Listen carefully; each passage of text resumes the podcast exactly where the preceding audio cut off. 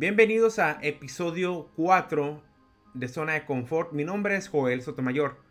Hoy tuve la oportunidad de practicar con un excelente comediante de Los Ángeles, California, llamado Martín Moreno.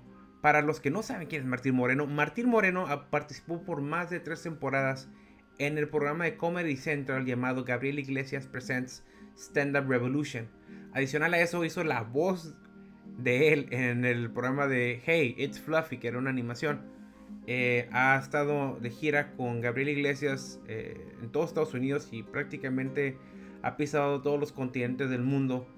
Eh, adicional a eso, él tiene dos podcasts, uno en inglés llamado Yo Yo Yo Podcast con su hijo Jurre Moreno y tiene otro podcast en español llamado No te asustes con el comediante Peter Loaiza. Este podcast es bastante largo, este episodio, entonces lo dividí en dos, episodio 1 y episodio 2 o parte 1 y parte 2. No sé si hacer la trilogía, ¿no? Pero este, pues espero disfruten esta práctica eh, y sin más preámbulos lo dejo con Martín Moreno. Martín, bienvenido. Bienvenido, Muchas gracias por hacer esto. Muchas gracias por tomarte el tiempo. Claro, claro. Aquí eh, ayudando con, con, con, remesas a México con, con la entrevista. Muchas gracias por la invitación, carnal, te lo agradezco. No, carnal, no, es, un honor platicar contigo. Oye, Martín, pues primeramente, ¿cómo estás? ¿Cómo te va por allá? Bien, bien, aquí este, ¿cómo se dice? Todavía con la cuarentena y pues esperando a ver qué, qué chingados va a pasar. Todos los días se despierta uno a, a noticias que pues el mundo está cambiando cada hora, cabrón.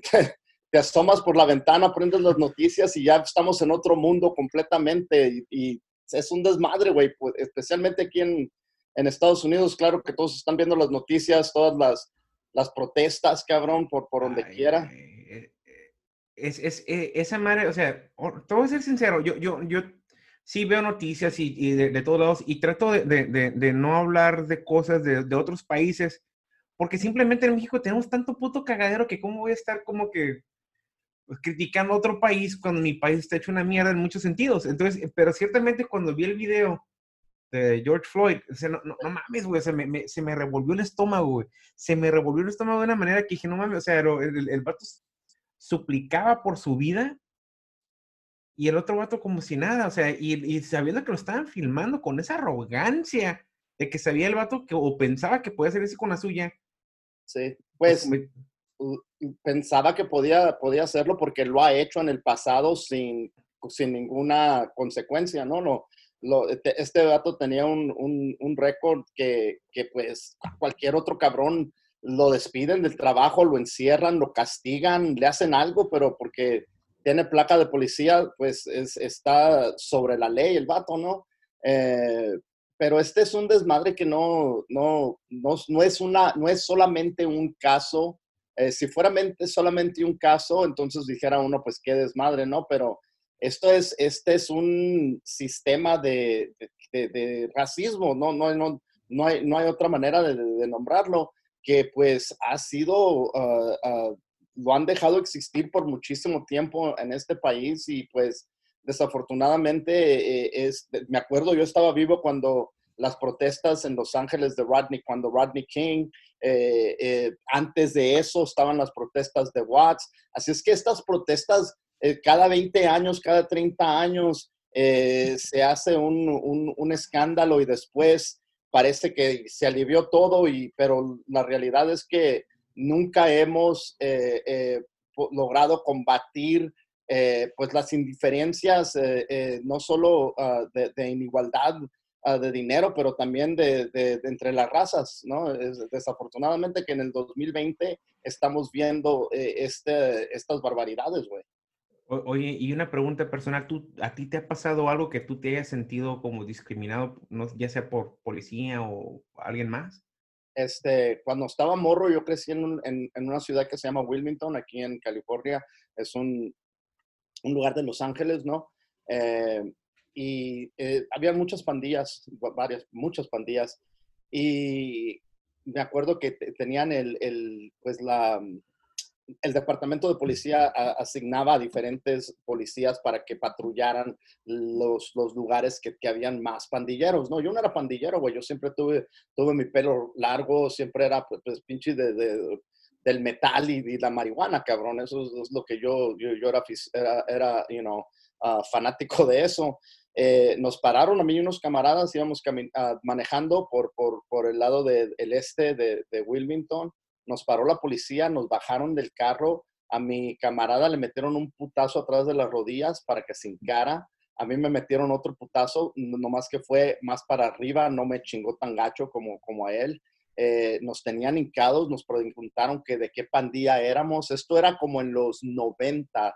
Y, y sí, había muchas pandillas, había un desmadre como todavía lo hay, eh, pero nosotros sin deberla ni nada, también tuvimos que, pues, aguantar esa madre y ni modo de, ¿qué vas a hacer, güey? No te puedes defender con una persona que está armada y que puede llamar a que vengan 20 más cabrones y, tú tienes la culpa, no, no hay, no, y es una, te sientes, te sientes como, pues, eh, indefenso, ¿no? Te sientes como sin, sin, sin ah, como, como, no, no, sé la palabra que estoy, pero, pero uh, helpless, you know, indefenso. Sí. Eh, eh, porque, pues, ¿qué puedes hacer, güey? ¿Qué, qué? Bueno, ahora lo que está pasando es que todos están en la calle protestando, güey. Aunque uno no quiera hablar de eso, porque como comediantes eh, nos dicen, tú, cállate y entretennos, güey. ya vemos eso por donde quiera. Este, ya ves a los, a los, a los atletas de baloncesto eh, les dijeron, tú, cállate y pinche y, mueve la bola, güey. Tú cállate y sigue, sigue, sigue haciendo lo que te están pagando por hacer, ¿no? Pero también cómo va a cerrar uno los ojos cuando tú dices que vistes el video y que se te volteó el estómago.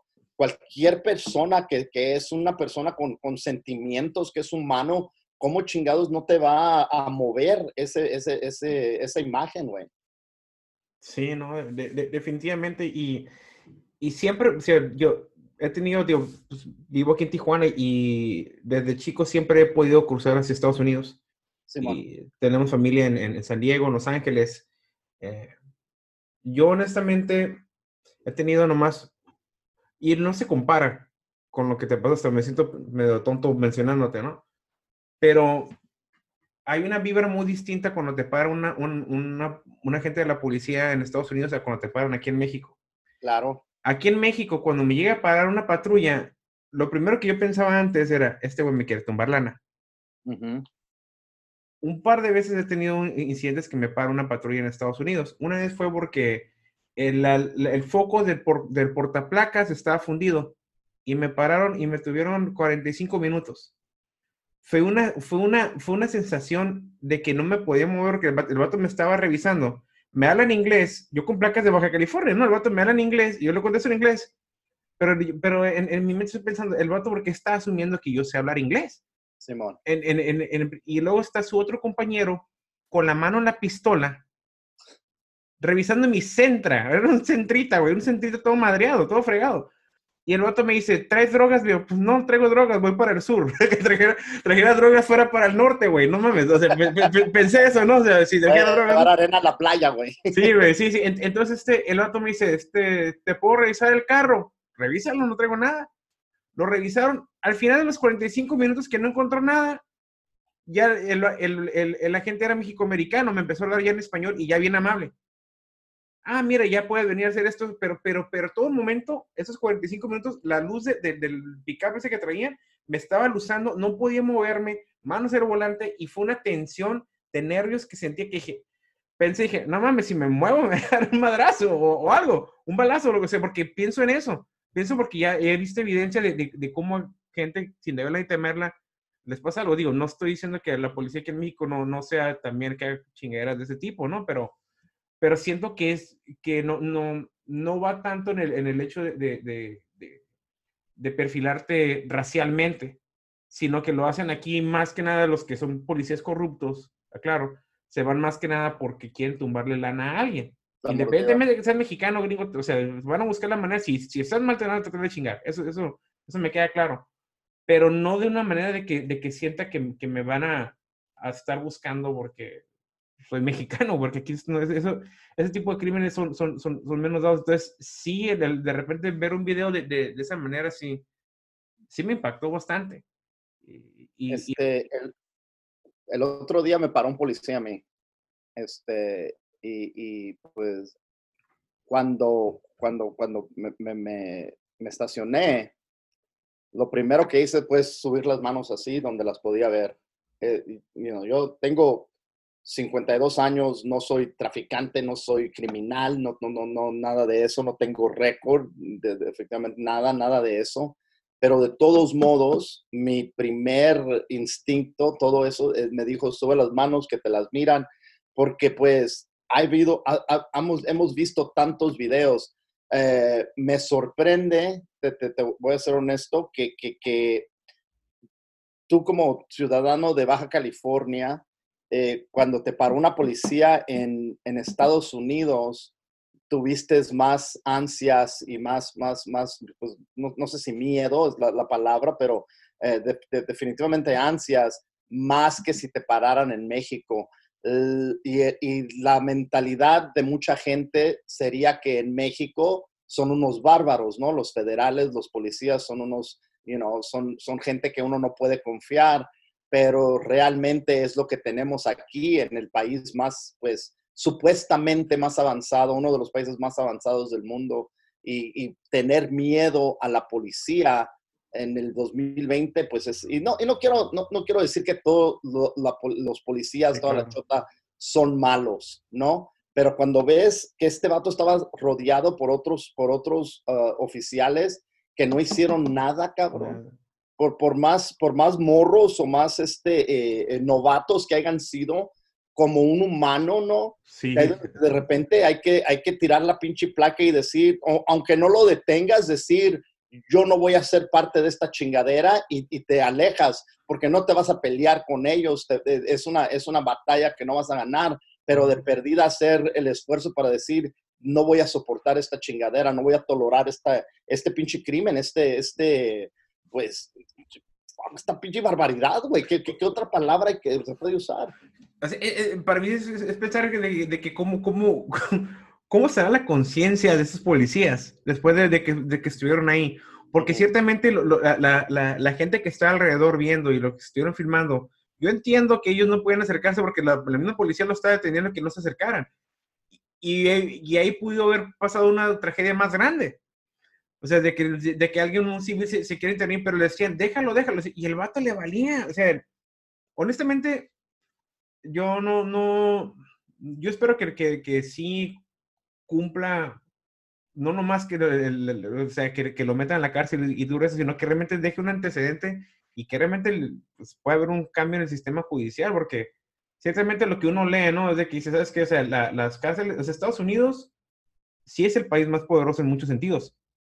Es el país más poderoso económicamente, tecnológicamente es de los más avanzados. También tiene un sistema penitenciario donde es, es el que está más lleno de todo el mundo. Uh -huh. Y tenemos las, las, uh, la Fuerza Armada más grande del mundo. Claro. Y, y, y, en, y, en, la mayoría de, de, la gente que está en la cárcel pues, no son blancos. No. Uh, entonces, ahí, creo que, que sí, sí, sí, sí, está, sí, sí, está difícil, pero sí tiene que haber cambios, porque realmente ya todo el mundo está, está esperando Harto. que haya un cambio en, en algo.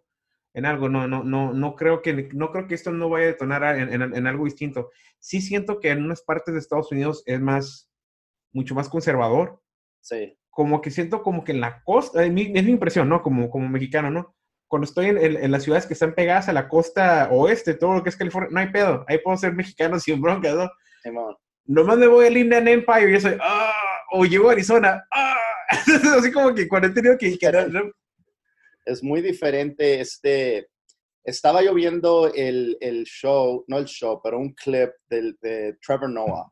Ok. Uh, sí lo conoces, ¿no? El, sí, claro, claro John del Daily Show. Este, estaba él comentando que, que el vato es súper inteligente, ¿no? Eh, estaba, estaba haciendo una observación, ¿no? No, no, no, no estaba diciendo esto es, es mi, es mi observación, mi opinión, ¿no? Y dice, esto no, no es solamente un caso aislado, esto es un, eh, es una como cuando pones los, los y luego se caen todos, ¿no? Eh, hace unas cuantas semanas, eh, a días antes de, este ah, asesinato, em, estaba la muchacha en, la, la, mujer blanca en el parque en Nueva York, en Central Park, ¿no? Con su perro. ¿Sí viste ese? Sí. Y, miró al hombre afroamericano y le dijo, voy a llamar a la policía y le voy a decir que un afroamericano me está atacando. Entonces, mucha gente en la mente tenemos eh, de, que la inigualdad contra la, los, la gente de color, no quiero decir solamente a los afroamericanos, porque los mexicanos también la pagamos, ¿no? Eh, la, las, la, pues lo que la expectación es que la policía los va a tratar diferente que a los blancos. Y siempre habíamos tenido esto en, atrás, ¿no? ¿Cuántos, hombres ah, afroamericanos no los colgaban porque dijo, una mujer, me atacó, me está haciendo esto, me está haciendo esto? Es, es, una, es una frase muy poderosa. Y esta mujer lo vio cuando la estaban grabando y lo dijo. Todo lo que la gente pensaba, ella dijo, es verdad yo me siento este, capaz de hacerlo, de, saber que con esta llamada, este hombre va a saber, estos güeyes van a venir, me van a matar, mejor me retiro y la dejo en paz. no sabía el poder de esas palabras. Y cuando lo dijo, mucha gente, como lo pensaban, ahora se los pusieron en su cara, ahí está enfrente de ti. Después, este, después sale el video de este vato con la rodilla creo son ocho minutos, nueve minutos, ¿no? En, el cuello de este, de, este hombre. Y, y, lo corrieron del trabajo, fue lo único que le sucedió, ¿no? Lo, pues lo despidieron. Qué chingón fuera que tú puedes hacer un crimen del año, del milenio, y te corren del trabajo, serían las consecuencias más severas que ibas a enfrentar, ¿no? Qué, qué, qué, chingón fuera, ¿no? Que, te, que ellos no estuvieran robando el banco, cabrón. Eh, entonces, eh, eh, uno ve esto, entonces las protestas empezaron y empezó a decir la gente, esta no es la manera que una sociedad se debe de comportar. Entonces dijo Trevor, eh, y me impresionó bastante, dijo, sabes, para que una sociedad funcione es un contrato que tenemos con la mayoría de la población que decimos, nos, nos ponemos de acuerdo y decimos, esto estamos de acuerdo que así debe de comportarse la gente. Y todos se ponen de acuerdo y tenemos ese contrato, pues verbal, ese es, un eh, contrato que, que, que, todos este, eh, participan por, por las leyes de ese contrato, ¿no? Y la gente que está, pues, que son los padres, los, los padres de familia, los maestros, personas que están en posiciones de autoridad, entonces ellos ponen el ejemplo y la demás gente pues sigue ese ejemplo y también lo pasa lo que, lo que aprenden. Cuando la gente que está en el poder están poniendo el ejemplo que están poniendo estos güeyes de no seguir las leyes o, las, o, lo que hemos eh, eh, quedado de acuerdo que es, que es este, you know, aceptable, entonces la sociedad se cae y la gente empieza a decir, pues si ellos no tienen que seguir las reglas, ¿por qué chingados las voy a seguir yo?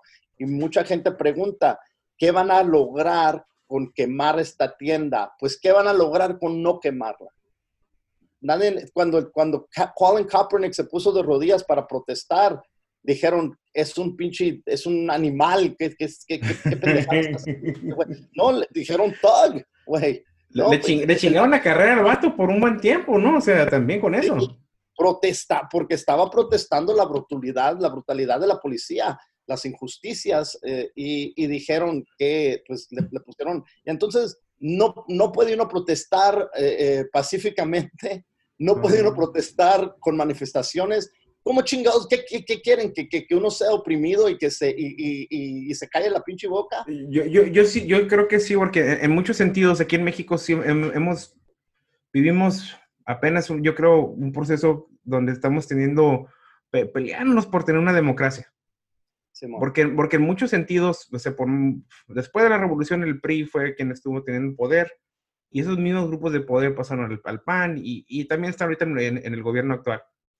Entonces, eh, ciertamente también muchas de las cosas era de que anteriormente, en los 60, 70, eh, los movimientos estudiantiles que había y se levantaban a, protestar, llegaban y se los chingaba el gobierno.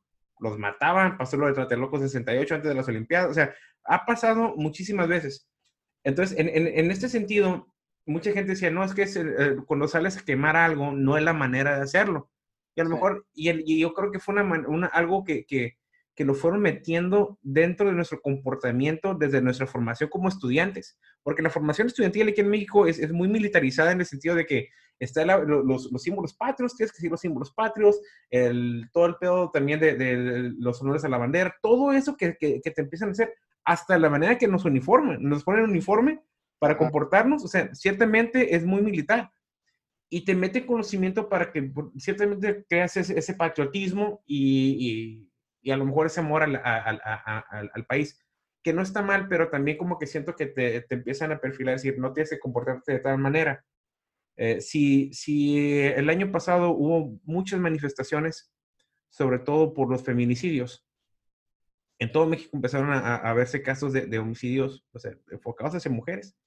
Entonces, grupos feministas en la Ciudad de México se levantaron y en todos lados, ¿no? Pero en la Ciudad de México fue, fue el, el grupo más grande y muchos, muchos, este, o sea, así, de estatuas y demás que había, las quebraron, las, las pintaron con graffiti, con todo eso, incendiaron cosas y, y, mucha gente, es que esa no, no, es la manera.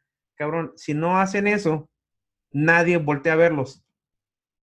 Es la neta. O sea, esta no es mi lucha, porque, o sea, honestamente, yo, yo viviendo en México como un hombre, no tengo pedos. Es la neta. Pero una mujer en México pedir igualdad. Uy, güey. O sea, y, la verdad que creo que en ese sentido sí tenemos que educarnos que, que, no, no, todo va a venir con una, con una marcha pacífica. No, o sea, hay veces que vas a tener que exigirlo porque, porque o sea, entonces eh, decía la gente, no, es que no, así no es la manera. Yo, cabrón, si mataran a tu hija, si mataran a tu mamá, si mataran a tu esposa, ¿pensaría lo mismo? Claro que no. Entonces, eh, creo que en, muchos sentidos estamos en, constante cambio. Unos para exigir de, derechos para no ser, eh, digo, en el caso de Estados Unidos, de, no ser discriminados por, por raza. Y en México se viene mucho por sexo. Entonces, creo, creo que en, ese sentido sí, sí es algo que, que está cambiando y, y que realmente pues, esperemos que las próximas generaciones sean mejor que las nuestras. Sí, bueno, e, e, e, eso es, es, es, muy cierto, no solamente en México, pero en muchos países la discriminación contra las mujeres, güey, es, es, es eh, hay lugares donde no pueden destaparse la cara, cabrón, no, pueden, no pueden estudiar, no pueden manejar, no pueden salir sin ser acompañadas de un hombre, cabrón. Si no vas con un hombre, te, te, te arrestan, cabrón, ¿no? Eh, eh, eh, no, pues las costumbres con las que me criaron a mí son cosas que he estado hablando en, mi acto de comedia últimamente, porque pues es, nos, nos, nos, programan, cabrón, con, con unas pendejadas tan, tan tremendas, güey. yo hasta los 22 años creía que lavar trastes era trabajo de mujer, güey. es, es, una discusión que nunca vas a ganar, cabrón. ¿No? Por más apasionado que estés, pero eso me lo, me lo pusieron en la cabeza. Las mujeres cocinan, las mujeres lavan trates. Hay güeyes que se mueren de hambre, cabrón, porque no saben, dicen, no sé ni hervir agua. ¿Qué pendejada es esa, güey? No, pero... Perdón, ¿Tu familia de, de, qué parte de México son? De Sonora. De Sonora, va, ¿de qué parte de Sonora? De pueblos muy chicos. Mi mamá es de un pueblo que se llama La Misa Sonora. Ok. Eh, y mi papá de un pueblo que se llama Rayón, Sonora. Rayón, me, me, tocado conocer, nomás conozco de, de Nogales, Hermosillo. Hermosillo está como a una hora de, de, Rayón y también una hora de la misa. Ah, pues cerquita. Son, son este, ejidos que se llamaban, no sé mm. todavía se llaman así. Eh, entonces son de, de, pueblos, pueblos muy, muy chicos con costumbres pues muy antiguas, ¿no? Mi, mi mamá nació en 1900 31. Mi, padre y mi madre nacieron en el 31 de 1931, cabrón. ¿Te imaginas lo, las pendejadas que les estaban poniendo en la mente a esta gente, güey? Y ellos lo pasan a sus hijos como verdad, ¿no? A mi hermana le decían, dale algo de comer a tu hermano, cabrón. Hazle caso a tu hermano. Mi hermana me tenía que hacer caso a mí, güey. Mi hermana es mucho más inteligente que yo, es mucho más responsable que yo, pero porque yo era el hombre, a mí me tenían que hacer caso. Esa es una pendejada, güey, pero no te lo ponen en la cabeza, lo crees, lo relatas después y te dicen, pues eres esto, eres esto otro. Soy lo que me enseñaron ser, güey. ¿no? La gente que dice, ¿cómo, van a, cómo, no vas a tolerar a, la comunidad de, eh, LGBT, ¿no? Entonces, pues, porque voy a la iglesia y el, el, pinche padrecito me dice que es un pecado cuando dos güeyes se cogen. ¿Cómo chingados, cómo, voy a estar de acuerdo con eso si me están diciendo que si te coges a un güey te vas al infierno? Si dos mujeres se juntan, se van a, se van a quemar por la eternidad, güey, ¿no? Entonces, estas pendejadas tenemos que librarnos de ellas porque son, no, no quiero usar la palabra porque la eh, sobreusan, pero son pinches mentalidades tóxicas, güey. Sí. Y, pendejas. Yo, yo, yo crecí en una, en una familia eh, mi familia son de Colima. Colima no sé por qué lo consideraron un estado, Colima está súper chiquito. Pero por si Sonora es un estado que tiene mucha historia. O sea, Sonora es un estado que, que Álvaro Obregón salió de ahí, o sea, y tuvieron muchos de, de, los, los pedos revolucionarios llegaron hasta ahí. Entonces, creo, creo que en ese sentido, o sea, la, la, generación de, de, tus papás, pues les pasó, les pasó vivir en un México post-revolución. Sí. Entonces, en, en, en, en, esos casos, o sea, México fue muy conservador, inclusive en los 30, cuando fue la guerra de los cristianos, que era el gobierno en contra de la Iglesia Católica, toda la fregada, todo, toda esa época, siempre hubo, siempre hubo conflictos internos, pero lo que sí me queda claro por decir que, que no, independientemente de que hubiera estados en Sonora o en los estados del sur, la manera que llamaban tradicional era una, una manera súper machista. En la casa de mi familia, mi abuelo, mi abuelo era, era eh, estuvo en la naval mexicana. Y él, y él era muy estricto, tuvo nueve hijos, ocho hombres y una mujer.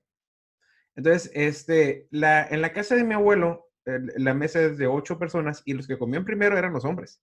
Las mujeres estaban en la cocina. Yo crecí con esa madre. Entonces, todos los hombres comíamos primero y las mujeres están en fría cocinando para todos. Imagínate, de repente, pues, no sé dónde chingas acá el dinero para mantener a tantos hijos y, y nietos y le chingados comiendo al mismo tiempo. Pero así estábamos todo el día. Entonces, para mí, cuando yo, yo tuve muchas libertades ya como adolescente y todo por ser hombre. Sí. Me dejaba, sí, sí, mi mamá muy, muy, muy protectora, pero ciertamente decían, pues es hombre, déjalo que salga. Entonces yo tenía amigos más grandes que yo, que yo cuando tenía 15 y 16 años me metían a los bares, porque yo tenía amigos más grandes y yo podía llegar tarde, con que avisara que iba a llegar tarde, no, era, era todo. Pero yo no tenía broncas. Todas mis amigas mujeres tuvieron broncas hasta ya teniendo más de 18 años, si vivían en su casa, tenían broncas. Entonces, eh, creo que en muchos sentidos, sí también uno se acostumbra a tener esa, digamos, pues esa, no, no, de, de, realmente aprovecharse de esa situación. Porque realmente yo nunca, y eso está mal, eso, está mal. Entonces, ciertamente sí hay muchas cosas que tienen que, que, que ir cambiando porque digo, en muchas empresas aquí también pasa igual, ¿no? O sea, las mujeres ganan menos que los hombres, eh, el, el, rol está muy definido. Pero la, la, la verdad sí creo, y digo, yo iba mucho a Sonora por trabajo. Sonora, Sonora, Sonora Hermosillo, las tortillas de harina de allá, o sea, honestamente, no sé si las consigues en Los Ángeles o todavía vas a Sonora. Mi jefa, mi jefa, yo creo, ya mi jefa tiene 90 años, ya está mala, ¿no? No, no, no funciona como antes, pero yo toda mi vida de morrito crecí con mi mamá cocinando en la casa y haciendo tortillas a mano de harina. Ah. O sea, yo veía gente que comía tortillas de maíz en paquete y decía, no, qué suerte tienen esos güeyes que comen tortillas de maíz, ¿no? Y no sabía el lujo que tenía porque crecí con él ya que de grande y que voy a, restaurar, a un restaurante donde te cobran un chingo por las tortillas hechas a mano, especialmente aquí en Estados Unidos, ¿no? Ahí tienen a las señoras en chinga haciendo las tortillas y te cobran un chingo por, por, por, la, por, por el, el, chile verde con, con tortillas de, de, de, de, harina, güey. Pero era un lujo y no sabía yo que era un lujo, no sabía que era que tu jefa te hacía tortillas de mano, güey. No había un día que no teníamos tortillas hechas a mano, cabrón. Ah, hacía, un terrero de tortillas que duraba unos cuantos días y ya después amasaba y hacía más tortillas. Íbamos a, cuando íbamos a visitar a México, me acuerdo que las señoras en, los tambos hacían las, las tortillas, pinches tortillotas grandotas, cabrón, ¿no? El, el, queso fresco, el, el, queso seco, todo ese pinche queso, yo crecí con todo ese queso, con todo, con todas los chiltepines, que son los, los chiles que vienen de Sonora, ¿no? Creo que, y creo que solamente en Sonora crecen esas pinches madres. Sí, que, creo que sí, creo que sí. De hecho, te, te, los venden en, ciertas carreteras, te, te los venden ahí. Hay una cadena de restaurantes aquí que se llama Chiltepinos. Sí. y, es, y, es, y, es, como, como un Fridays, pero mexicano. Pero son de Sonora, de hecho, de hecho son, son de Sonora. Y los vatos venden un frigo de cerveza y un frigo de burritos, todo te venden, ¿no? este, la carne, las hamburguesas tipo Sonora. A mí, a mí, a mí Hermosillo es donde creo que estaba como que a punto de que me una un infarto de la cantidad de carne que, he comido en, en, los restaurantes que llegué. Me lo recomendaron. Puta, o, sea, y, o sea, yo digo, ve, me estoy gordo, o sea, estoy acostumbrado a comer porciones grandes, ¿no? Pero llegué a un restaurante y eh, pedí un corte de carne y de, de entrada me sirven casi lo que puedo eh, poner como, un, como una pizza. Eran un frigo totopos bañados como de, como de queso de quesadilla. y con un frigo de aguacate nomás de entrada. Yo no, o sea, ya con eso se me había llenado. Ya con eso se me había llenado. O sea, te, te, lo juro, a mí me, me, gusta mucho la, la, la, comida, los cortes de carne sonora. Muy, muy bueno, la verdad. ¿Y tienes toda familia por allá? Tengo primos en, en, en, bueno, creo que tengo primos en, en, Rayón. Eh, en la misa, claro que tengo primos en Hermosillo, un chingo de primos. Este, pues, uno pierde contacto, pero cuando estaba más morro, sí íbamos y visitábamos, ellos venían y visitaban. Este, entre más, you know, son ya primos segundos, primos terceros, eh, pero todavía nos comunicamos. Tengo una prima que vive en Cancún. Cancún. Tengo una prima que vive en Cancún y tengo un primo que creo que es profesor en Mexicali, güey. Va, eh, va. Eh, entonces, estás acostumbrado al, clima caluroso. Oh, cuando Sonora, me acuerdo que, que, venían a visitarnos nuestros primos y, aquí se ponía la temperatura como a 90, ¿no? Y decimos, no, está haciendo calor, no, no conocen el calor, allá en México se pone bla, bla, bla, bla, bla, bla. No, pues pinche gente pendeja, ¿para qué te quedas ahí, güey? Eso es, eh, no vas a decir que esto no es calor, no porque tú vives el invierno, güey. No mames, cabrón. Y, sí, nos, nos, nos, poníamos a alegar porque me decían, esto no es calor. Sí es calor, pero tú vives en un pinche, pues, en el pinche débil desierto, pendejo. Ya, mendigo. Yo, yo, yo, me fui a vivir dos años en Mexicali por, por un trabajo que tenía. Entonces, este, pues realmente Mexicali también, o sea, 115, 120 Fahrenheit, o sea, 45, 50 grados y un pinche infierno horrible, horrible, horrible. Y me di cuenta que, que, que, me dio por tomar más cerveza. Sí, güey.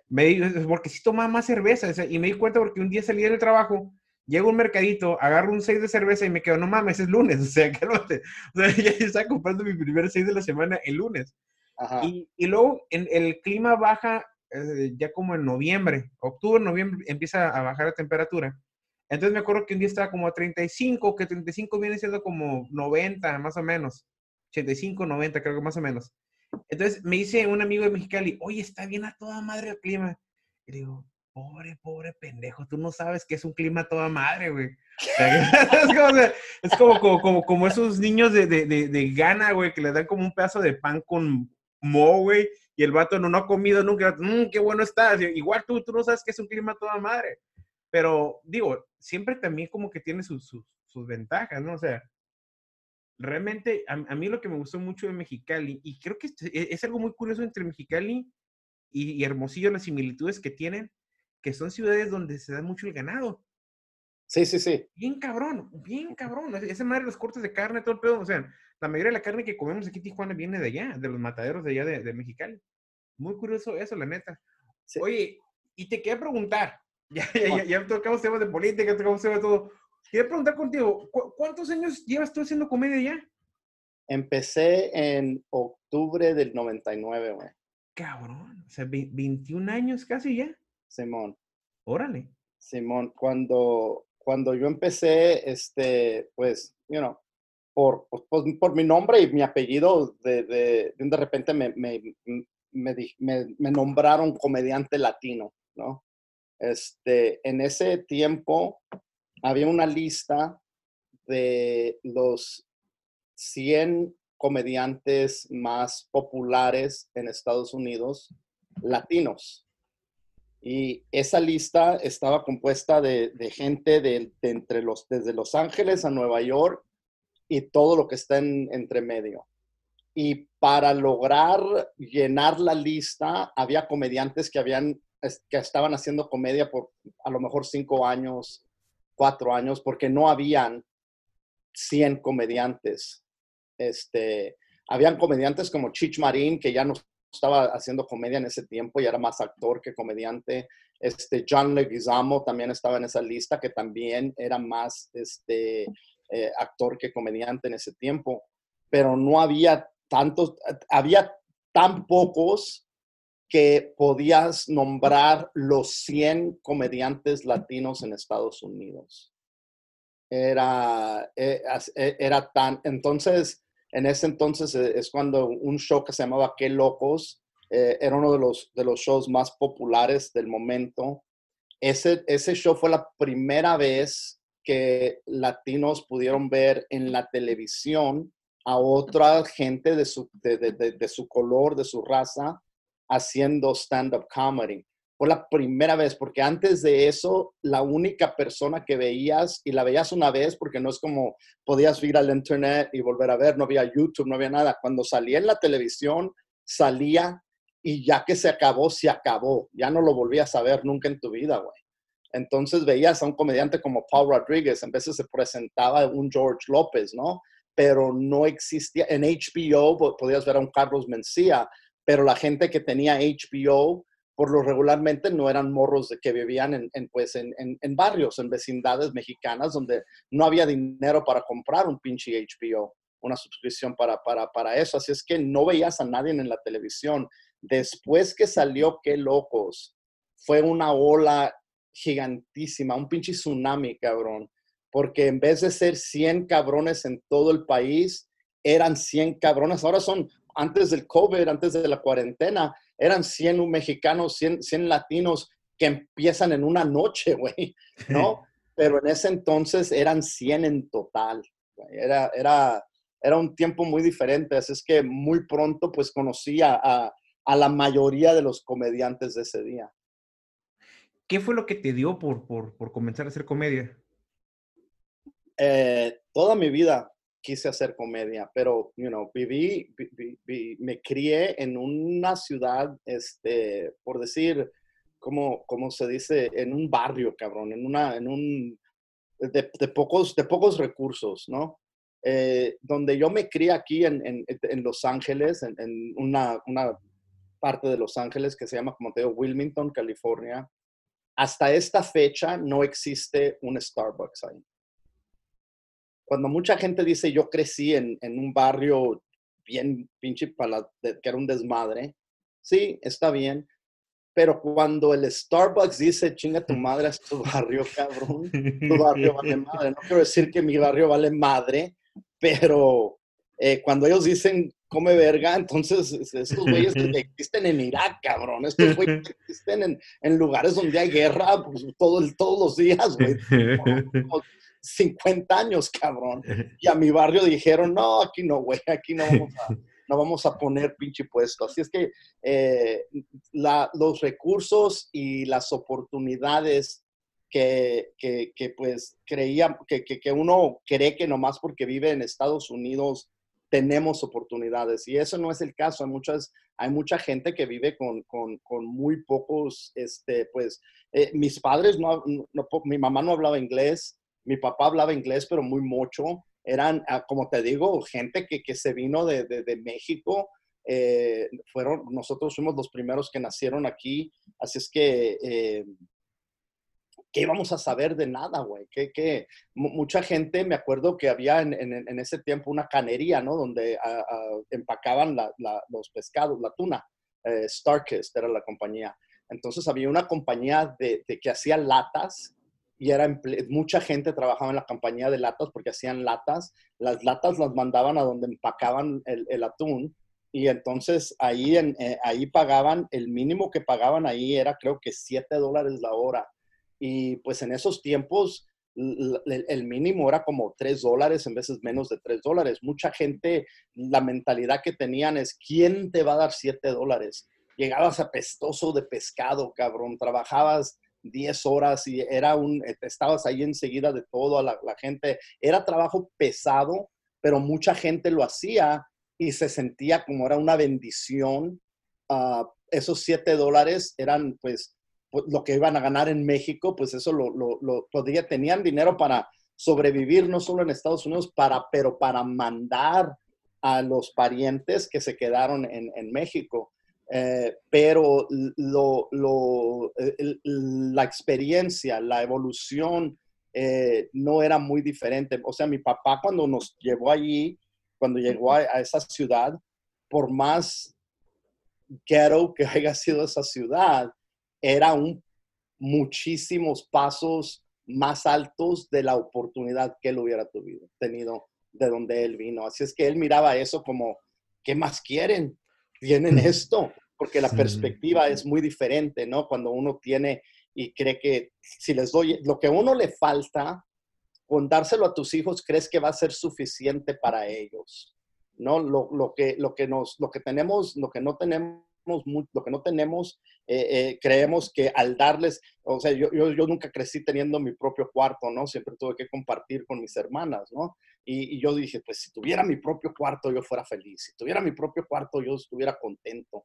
Y ahora que ya estoy, que cuando tuve mi hijo, tú tienes tu cuarto, cabrón, ¿qué más quieres, güey? pero, la, pero la experiencia de la vida de todos es muy diferente. Ese güey le valía madre tener su cuarto porque siempre lo tuvo. ¿Qué chingados era? No era nada, era e, e, esa... Anyway, uh, así es que nunca lo consideré algo que podría hacer. Sí, aunque siempre de morrito en la escuela los, los libros que yo leía eran libros de chistes. Cuando veía algo de comedia me fascinaba la comedia eh, pero pues toda mi vida eh, eh, estuve que, tengo que ir a la escuela, tengo que hacer esto. todas las chingaderas que te dice la sociedad que tienes que ser para ser un pinche miembro productivo de la sociedad, eso intenté yo hacer los primeros años de mi vida hasta que un día dije, chingue su madre, esto es lo que quiero hacer, esto es lo que voy a hacer y lo empecé a hacer. Ya, ya estaba viejo, cuando yo empecé tenía 31 años, Cuando yo empecé, que es, no, no, es, no es viejo, pero para, para ingresar a una carrera como comedia eh, ya, ya estás, you know, ya estás mayor, ya estás considerado mayor. ¿no? La, gente que está empezando tienen 20, 23, 24, 18, 10, 15 en algunos casos. Yo, yo, yo soy como el, el, el, yo creo que el más viejo aquí de Tijuana haciendo comedia. Ajá. O sea, yo, yo tengo 40. ¿Tienes 40, güey? Tengo 40, güey. Tengo 40. No que tienes 40. He tenido una vida bien fácil, güey. se ve bien fácil, güey. Además que la grasa no se arruga tan fácil, entonces me ayuda, ¿no? Pero, pero este, pero sí es cierto, o sea, no, aquí nosotros, eh, yo cuando empecé a hacer stand-up, yo ya tenía 35. Entonces, yo apenas tengo 5 años haciendo comedia. Es, es, es, eso es lo que llevo, pero sí veo algo muy suave de escenas de comedia como, como, como en Los Ángeles, ¿no? Que sé que tienen décadas y décadas y comediantes como tú que tienen 21 años realmente aquí en México no hay alguien haciendo stand-up por más de 10 años, yo creo, casi podría apostar, porque no tiene mucho de stand-up. Entonces, aparte que yo, las veces que me ha tocado ir para allá, yo creo que Los Ángeles es, es un lugar muy, muy, muy suave porque hay tanta gente haciendo stand-up y con tantos perfiles que me ha tocado, por decir, ver gente que, no sé, en sus 60 Ah, o sea, están haciendo stand-up y no tienen mucho tiempo, mujeres, hombres, este, de todo tipo de, de, preferencia sexual, de, todo tipo. Entonces, hay esa variedad y, ese mismo también trae, por, trae muy buena comedia. creo que en, en, en, ese sentido también mucha gente a lo mejor dice, ¿sabes qué? No puedo hacer esto. O, o no le apuestan a, hacer comedia. ¿Y qué y, y, antes de que, de que empezara a hacer comedia, ¿en, ¿en qué trabajabas tú? ¿En qué no trabajaba, cabrón? tuve, muchos trabajos. Este, trabajé este, en una ambulancia como un técnico de emergencia este, por, varios años. Creía que quería ser paramédico, uh, bombero paramédico, pero entonces agarré, me, me, pararon, me arrestaron por manejar pues eh, borracho. No estoy orgulloso de eso. Hacemos miles de pendejadas cuando estamos morros este, me, pues me, me, arrestaron una vez, este, estaba yo trabajando para, para, pues, para arreglar eso y, y, dos años después, como pendejo, me volvieron a arrestar por la misma chingadera, entonces dije, no, esto de, de, ser paramédico ya lo tengo que, tengo que deshacerme de esa pinche idea, ¿no? Entonces empecé a trabajar en una sala de emergencia en, Long Beach, en un hospital que se llama Long Beach Memorial. Ah, después trabajé en, unos, en una clínica en, Redondo Beach que se llama eh, Bay Shores. Ah, cuando la cerraron, eh, empecé a trabajar en UCLA, en el hospital de UCLA, este, como, pues, como ayudante de, las enfermeras, hacía los, los electrocardiogramas, tomaba la presión, todas esas chingaderas así, eh, sacaba sangre, todo ese pedo. Y, y después de ahí eh, me trasladé al, a un lugar donde hacían em, cirugías, cirugías cuando les ponen este marcapasos, un marcapasos, cuando les ponen un, un la, chingadera que te da un shock eléctrico cuando, te, cuando se te para el corazón, no me acuerdo. Ajá, sí, no, no, sé cuál. Es un defibrillator, es Ajá, sí, defibrilador, sí. pequeño y va adentro. Órale. Entonces, este, trabajé ahí, eh, este, hacía las, eh, las compras de cuando necesitábamos chingaderas, este, asistía cuando estaban haciendo los desmadres en, en, en, los, ah, en, el cuarto de cirugía. Eh, así es que usaba muchos, muchos diferentes ah, ah, sombreros ahí. Y entonces empecé a hacer comedia el 99 y después, muy, eh, después, al, poco tiempo, este, sucedió el, el pues el ataque de, de, del 9-11 y eh, me acuerdo, tenía yo creo que dos años haciendo comedia y, y estaba viendo esa, eh, eh, sucedió ese pedo, ¿no? Y, me impactó un chingo porque pues dije, pues mucha gente murió en esos edificios eh, teniendo una ilusión de que podían hacer algo mañana. Pues tenían mañana para hacerlo. Por ahorita tengo que pagar los pinches biles y esto es algo pues eh, es un trabajo que mucha gente, pues tengo beneficios, tengo, tengo aseguranza, tengo, pues, tengo un buen sueldo.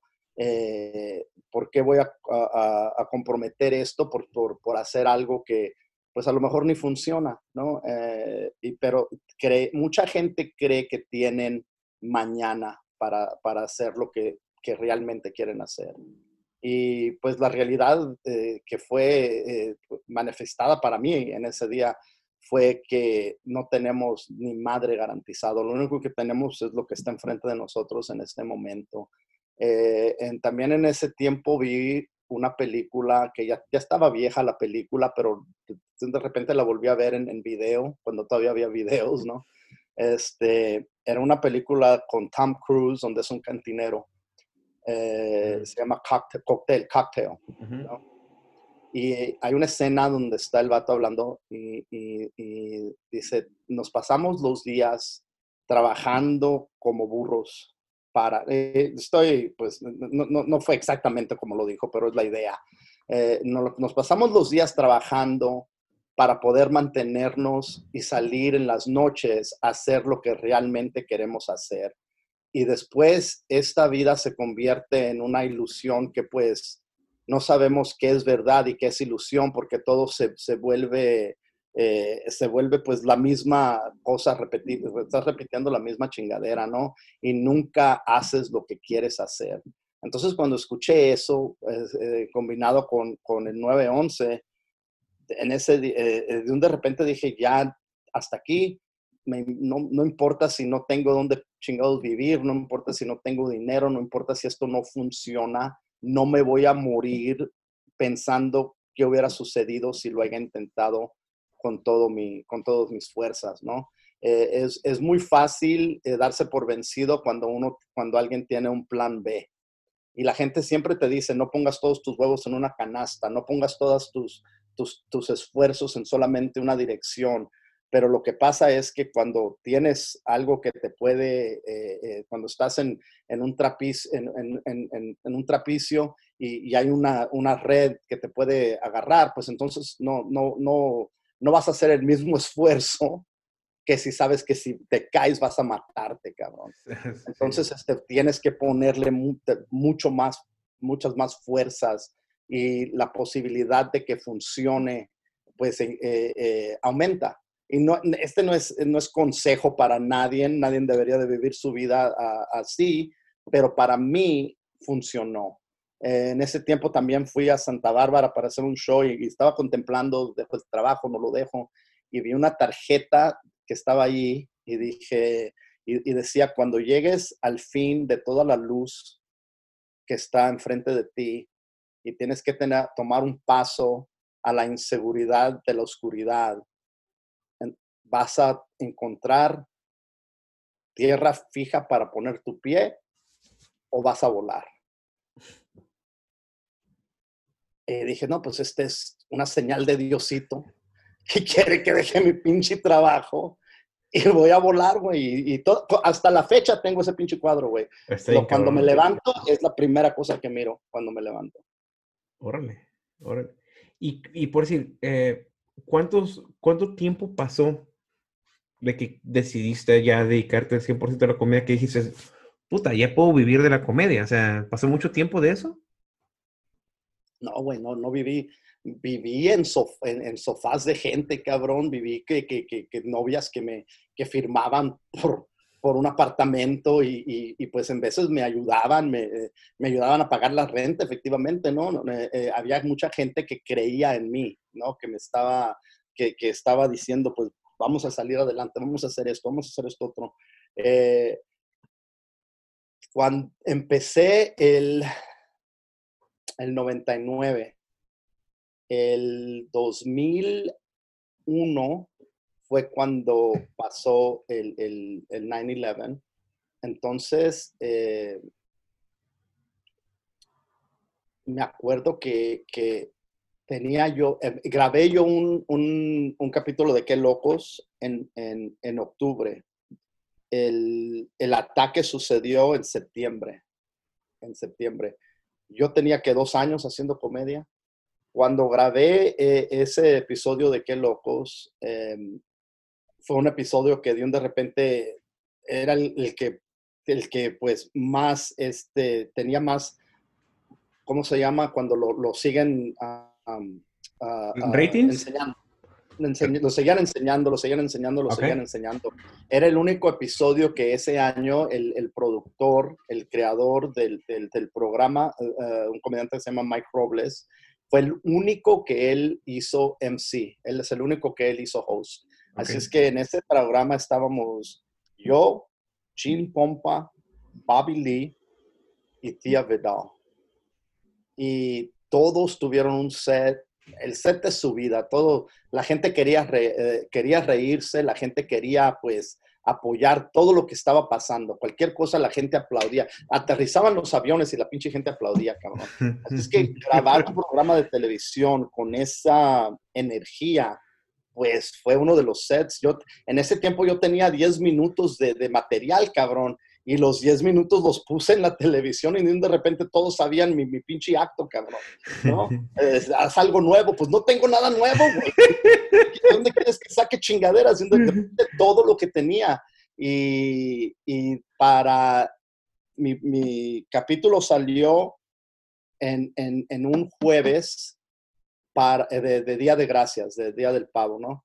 Y para el fin de semana, para ese fin de semana, me llamó, me llamaron y me dijeron que si quería ir a hacer un set para el tour de Qué Locos. En ese tiempo eran Felipe Esparza, Gabriel Iglesias, Armando Cosío y, y me llamaron a mí para, para ver si quería ir y, fui. Eh, los shows eran en San Diego, Fresno y Bakersfield. Y de un de repente dije, no, esto ya eh, eh, es, eh, eh, me, se me clavó en la cabeza, ¿no? Lo, lo, que creía yo que quería era una cosa y lo que vi eh, era como era como un sueño, cabrón, como vivir un sueño. A los dos años estoy en un, siendo un set en uno de los tours más grandes que hasta la fecha no sé qué tantos latinos han podido lograr el éxito, el éxito, qué tantos shows de comedia latina han podido lograr el éxito, el éxito que logró Qué Locos en su en aquel entonces. Eh, para ese fue en, en, noviembre, así es que para febrero ya puse mi letra, mi carta de, de, um, resignar a, mi trabajo. Y para febrero, sin tener ninguna probabilidad de nada, eh, paré de trabajar. Este, no pude pagar los biles, cabrón, no podía pagar el carro, tenía un, un, un pick-up en ese tiempo y entonces, este, pues mucha gente se, se, se, cae atrás con los pagos, ¿no? En veces no tienes que, no puedes pagarlo, lo pagas en otro, el mes que entra, en dos meses, ¿no? Yo tenía ya como seis meses sin pagar el pinche, eh, el pago del, del pick-up y empecé a estacionarlo porque lo necesitaba. Empecé a estacionarlo como a cinco cuadras de donde vivía, cabrón. Llegaba yo como a las 12 de la mañana, corría para la casa, dije, no me van a asaltar aquí, cabrón. Pero lo estacionaba en diferentes lugares para que no lo encontraran porque quería, porque tenía que seguir manejando. Ah, tenía placas ah, ah, falsas. No, no, tenía, porque no lo podía registrar, no tenía licencia de manejar porque me la habían suspendido años atrás y nunca lo arreglé, porque pues era irresponsable, cabrón, era un pinche borracho irresponsable. Eh, no tenía licencia, no tenía aseguranza, no tenía placas, el carro lo escondí, no te miento, por casi dos años, cabrón. y de un de repente nomás dije, ¿sabes qué? Tenían la dirección de mi jefa, y dije, pues, ¿sabes qué? Lo voy a dejar estacionado aquí para que vengan por él. Ya, ya después de dos años, cabrón, dije, no, ya es pecado esta chingadera. ya, le saqué el jugo, ya. ya, ya, le saqué bastante, güey. Eh, y, sí, lo dejé ahí, lo recogieron, este, claro, se me arruinó el crédito. Eh, así es que no, nada estaba garantizado, ¿no? ¿no? No, es como que tenía yo trabajo garantizado como comediante, eh, me la rifé y dije, es lo que voy a hacer, y, pues sí, eh, afortunadamente funcionó y, de, repente empecé poco a poquito a, empezar a, recibir dinero y, hasta, hasta poder llegar a un nivel donde me, podía mantener y, pues estuve en el tour por todo el mundo con, con, con em, eh, al principio Felipe, Gabriel, yo, eh, Armando, Cosío, eh, estábamos en, de gira.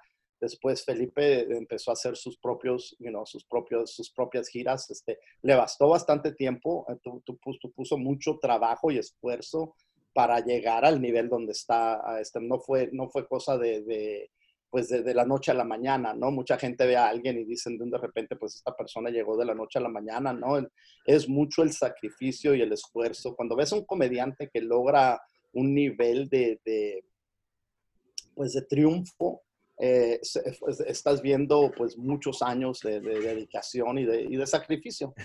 Diferentes sacrificios. Yo lo, yo lo comenté una vez a, a, Felipe, le digo, oye, para un güey que habla que, que soy bien huevón, trabajas un chingo. Porque el vato se cuenta que de repente se, se aventaba, no sé, como cuando estaba trabajando en su sede en español, se aventaba a veces hasta dos shows en español o tres, o, tres shows en español en la semana y no se aventaba todos los, los, los, que dejaban, los que son shows en inglés. Entonces el güey se aventaba como cuatro días, a veces cinco días, seis días, o sea, uno tras uno y viajando, ¿no? Le digo, cabrón, le digo, la neta, le y el güey me dice, pues es que es lo que me gusta hacer. Sí. cuando, estás haciendo lo que te gusta hacer, no estás trabajando. O sea, todos los trabajos que yo he tenido, llegaba tarde, llamaba que no puedo trabajar, estoy malo, se me ponchó el carro, cualquier pendejada, cualquier excusa para no ir.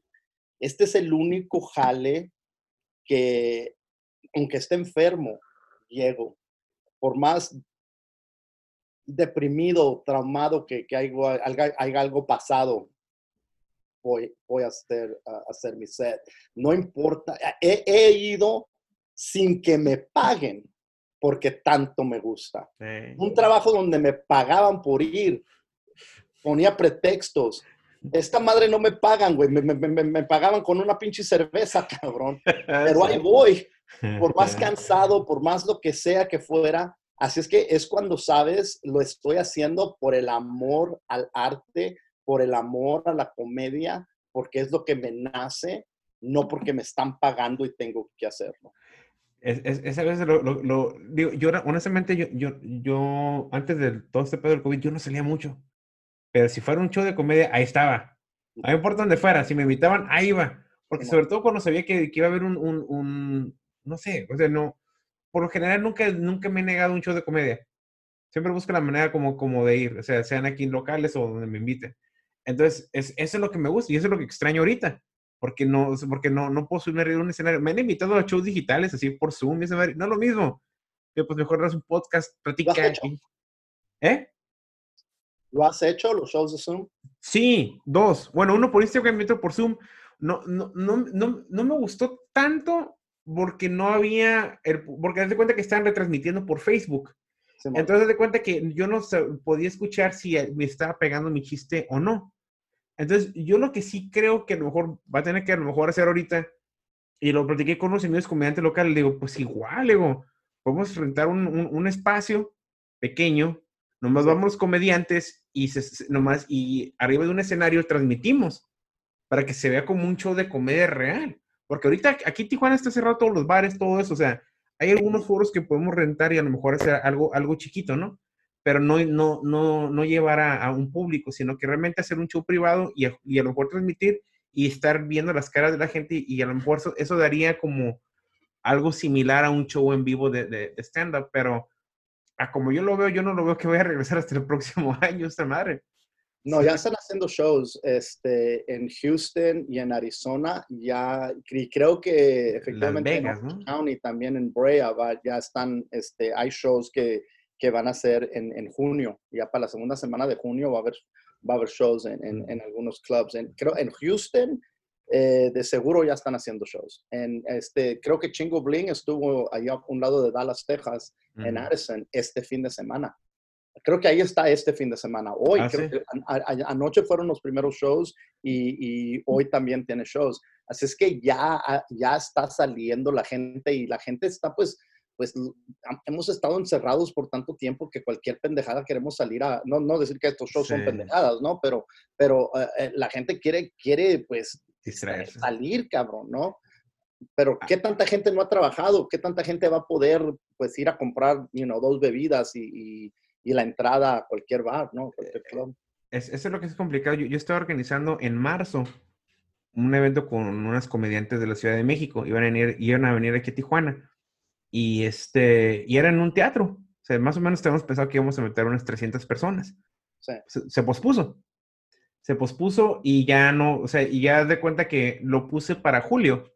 Sí. O sea, cambié la fecha en el teatro. Pero ahorita aquí en Tijuana no han dado una fecha para poder reiniciar eventos y posiblemente no vaya a ser hasta octubre, noviembre, porque por el número de contagios que hay aquí en la ciudad, no, lo último que van a abrir van a ser los cines, gimnasios y todo eso va a ser lo último. Entonces sí creo que ahorita, al menos aquí en Tijuana, sí, sí va a haber, sí, sí vi algunos comediantes que tengo hoy de, este, que en Las Vegas creo que también ya, ya comenzaron con, con algunos shows y está suave, pero también yo lo veo que en muchos sentidos, a lo mejor mucha gente, a lo mejor unos sí van a querer salir, pero de repente, ¿cómo van a operar los clubes de comedia, no? Que de repente, a lo mejor le van a decir, nomás puedes operar con el 30% o el 40% de capacidad. Igual a lo mejor eso ya no les va a hacer negocio para ellos, porque está cabrón. Bueno, claro, ¿cómo, ¿cómo va a sobrevivir un negocio cuando te están está, el, negocio tiene tanto capacidad porque eso es lo que necesitan para, para, pues, es negocio, cabrón. No, no lo están haciendo porque pues son buenos y queremos regalar. Quieren hacer dinero, cabrón. Sí, claro. así es que si, si, si están funcionando a mitad de la capacidad, es, no, no se pueden sostener, no pueden, no pueden pagarlos pues para abrir las puertas, cabrón. Es, eso, eso, es lo que está bien, bien, bien difícil ahorita, la verdad. Este fue el final de la primera parte de la entrevista con Martín Moreno continuamos con la segunda parte de manera inmediata para que le den clic al link que está justamente en esta misma plataforma. Gracias.